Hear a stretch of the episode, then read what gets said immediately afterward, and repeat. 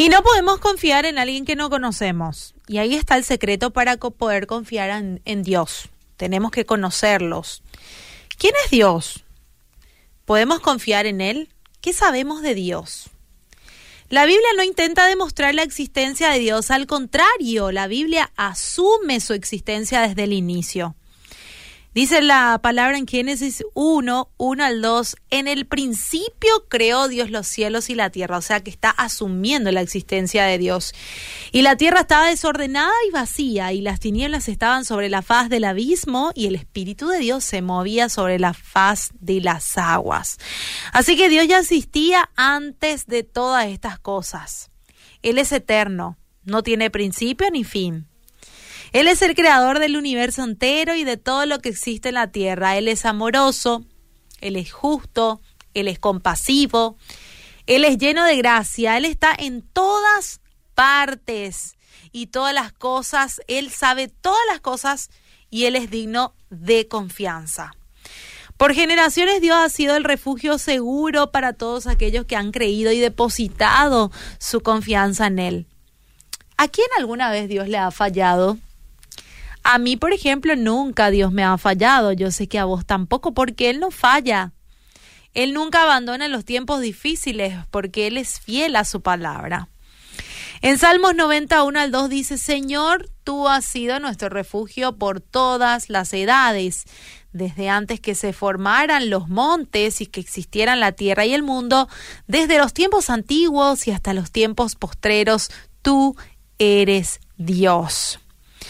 Así que Dios es digno de confianza porque Él es un ser perfecto, Él es un ser fiel a todo lo que revela en sus escrituras.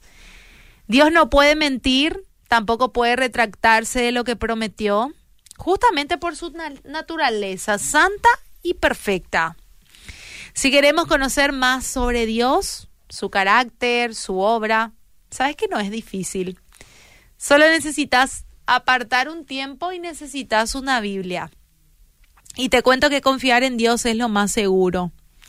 En Jeremías 17, 7 al 8 dice, bendito el varón que confía en Jehová y cuya confianza es Jehová, porque será como el árbol plantado junto a las aguas, que junto a la corriente echará sus raíces y no verá cuándo viene el calor, sino que su hoja verde, su hoja estará verde y en el año de sequía no se fatigará ni dejará de dar, de dar frutos.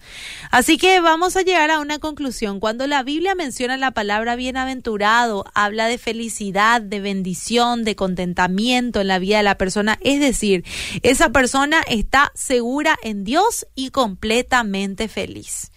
Confiar en Dios es lo más seguro porque Él es el creador, Él es el gobernador de todo lo que existe, Él es el todopoderoso y no hay nada que pueda detener el fiel cumplimiento de su palabra. Así que es tiempo de poner a la marcha todo esto, ¿verdad? Empezar a conocer a Dios y vamos a ver que nuestra confianza en Él va a aumentar. Vamos a dedicar unos minutos de nuestros tiempos para leer su palabra, orar y a medida que lo hagamos Dios va a estar obrando a nuestro favor. Así que Dios es digno de tu confianza, Él es digno de confianza y los que confían en Él viven bendecidos por tus sendas. Me das nuevas fuerzas, calmas mi ser, me das de tu agua, no temeré